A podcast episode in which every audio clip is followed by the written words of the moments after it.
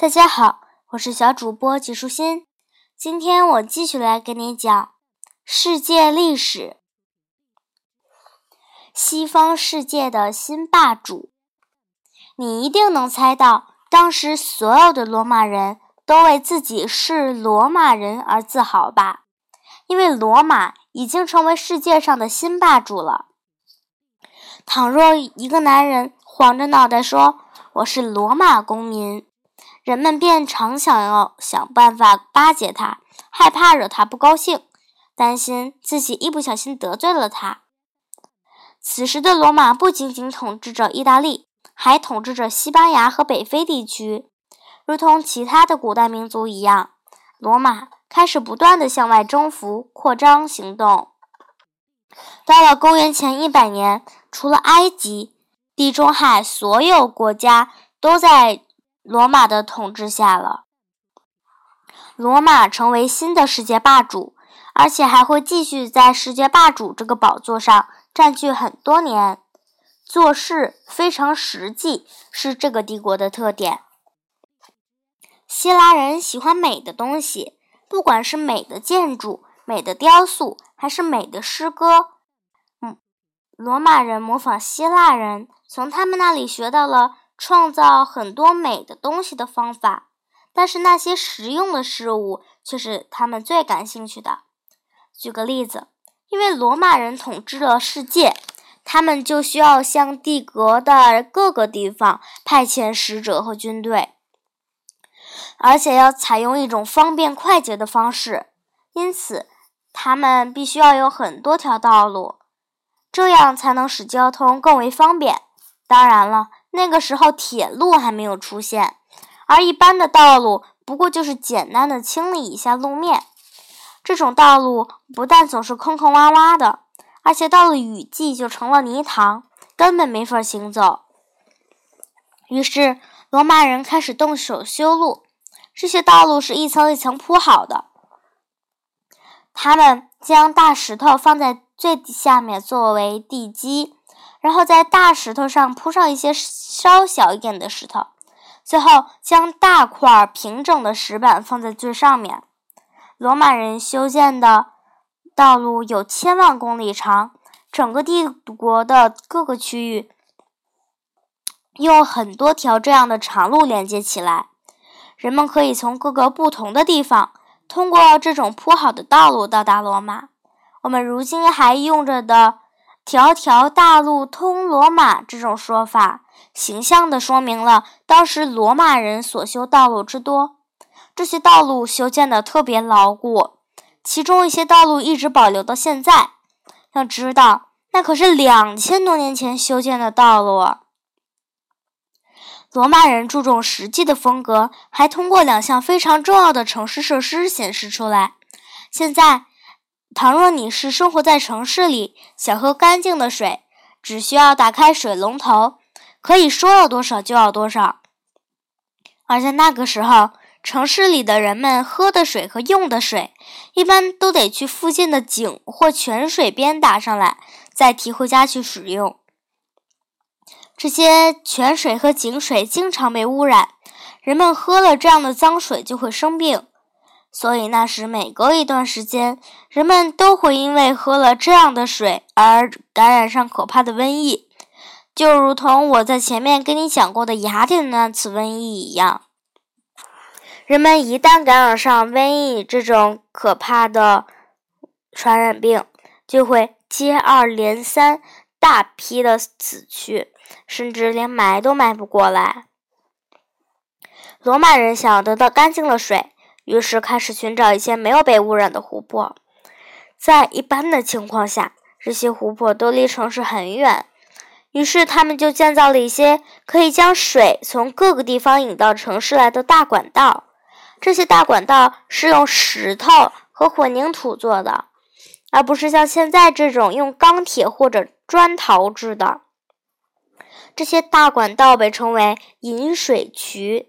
因为引水渠要经过河流或者山谷，于是人们就得为它架一座桥来拖住它。直到如今，罗马人修建的许多引水渠仍在使用。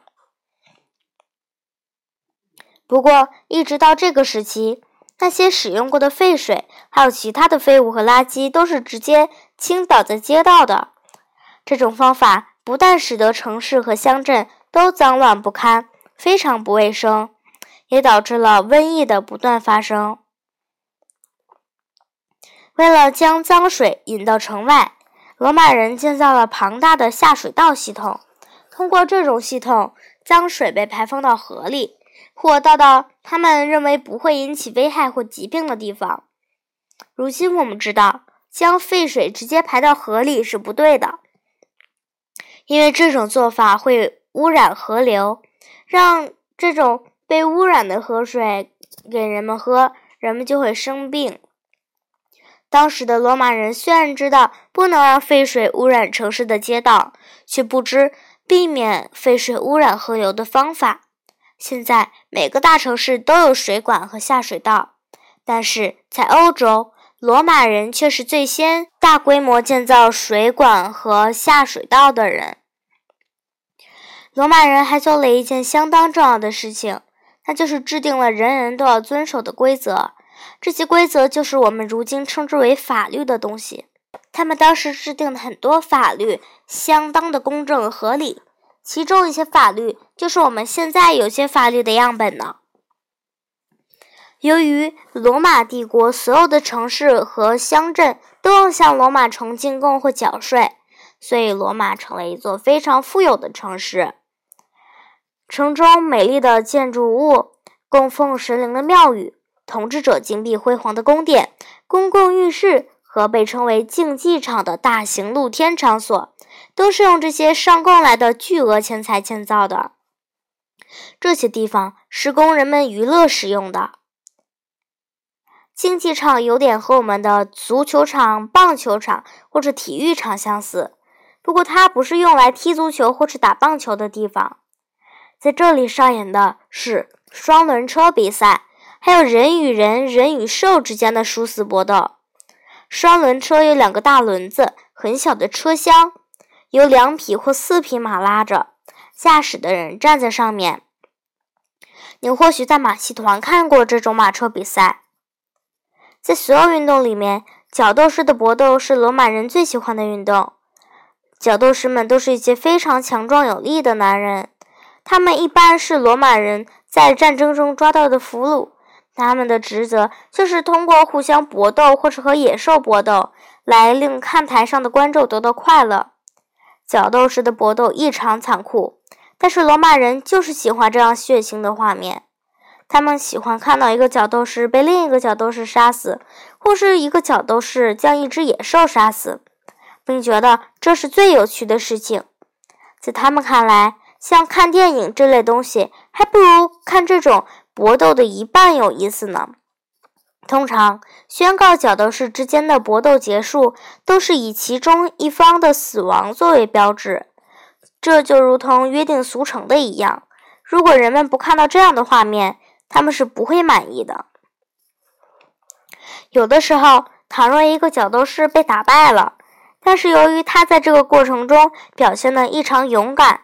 在搏斗方面也很优秀、有风度的话，那么竞技场的观众会摆出一种手势，那个手势就是将他们的大拇指向上竖起来。这个手势表明观众希望获胜的角斗士饶过他的性命。因此，获胜的角斗士在将已经被他击倒的对手杀死之前，都要看着观众的要求。倘若观众将大拇指向下指，那就意味着他必须将对手杀死，这才意味着这场搏斗的结束。尽管罗马人生活的城市是这样美丽、卫生和先进，但富人却将整个帝国的大部分财富抓到手中，他们变得越来越富有，而穷人由于什么都得不到，也就会变得越来越穷困。同时，罗马拥有大量的奴隶，他们是罗马人从战场上。俘来的俘虏，这些由战俘转回来的奴隶，为罗马人进行了无偿的劳动，干着所有的重活累活。据说，罗马人的奴隶们的数目居然是罗马人的两倍还多。也就是说，平均两个奴隶要为一个罗马公民服务。你还记得我在前面讲到布匿战争中打败汉尼拔的那个年轻将领西比阿吗？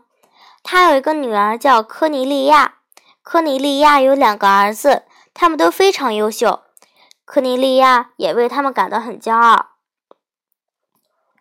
有一天，一个非常有钱的罗马女人来拜访科尼利亚，将自己的戒指、项链和其他一些珠宝首饰向他炫耀。她因为自己拥有如此多的珠宝而突颇为得意。炫耀完这些珠宝之后，他声称要看看科内利亚的宝贝。科内利亚将正在外面玩耍的两个儿子叫来，将他们搂在怀里，说：“这就是我的宝贝。”然而，孩子们在小时候是父母的宝贝，可是等他们长大了，可就不见得还是宝贝了。你知道科内利亚的宝贝最后的命运是什么吗？这两个孩子长大后，人们称他们为。格拉古兄弟，因为看到富人的日子过得穷奢极欲，而穷人的生活却困苦不堪，格拉古兄弟就想要改变这种状况。他们觉得穷人没有东西吃，没有地方住，这是非常不公平的。于是，他们就想方设法将食物的价格降低，以便穷人能买得起粮食。他们还想方设法的给穷人弄一小块土地，让他们可以种菜。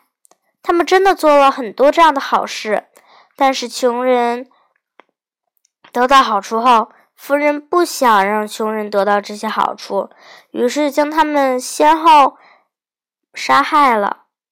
可尼利亚的宝贝最终以这样的命运结束了自己的一生。今天的内容就是这些啦，小朋友，拜拜。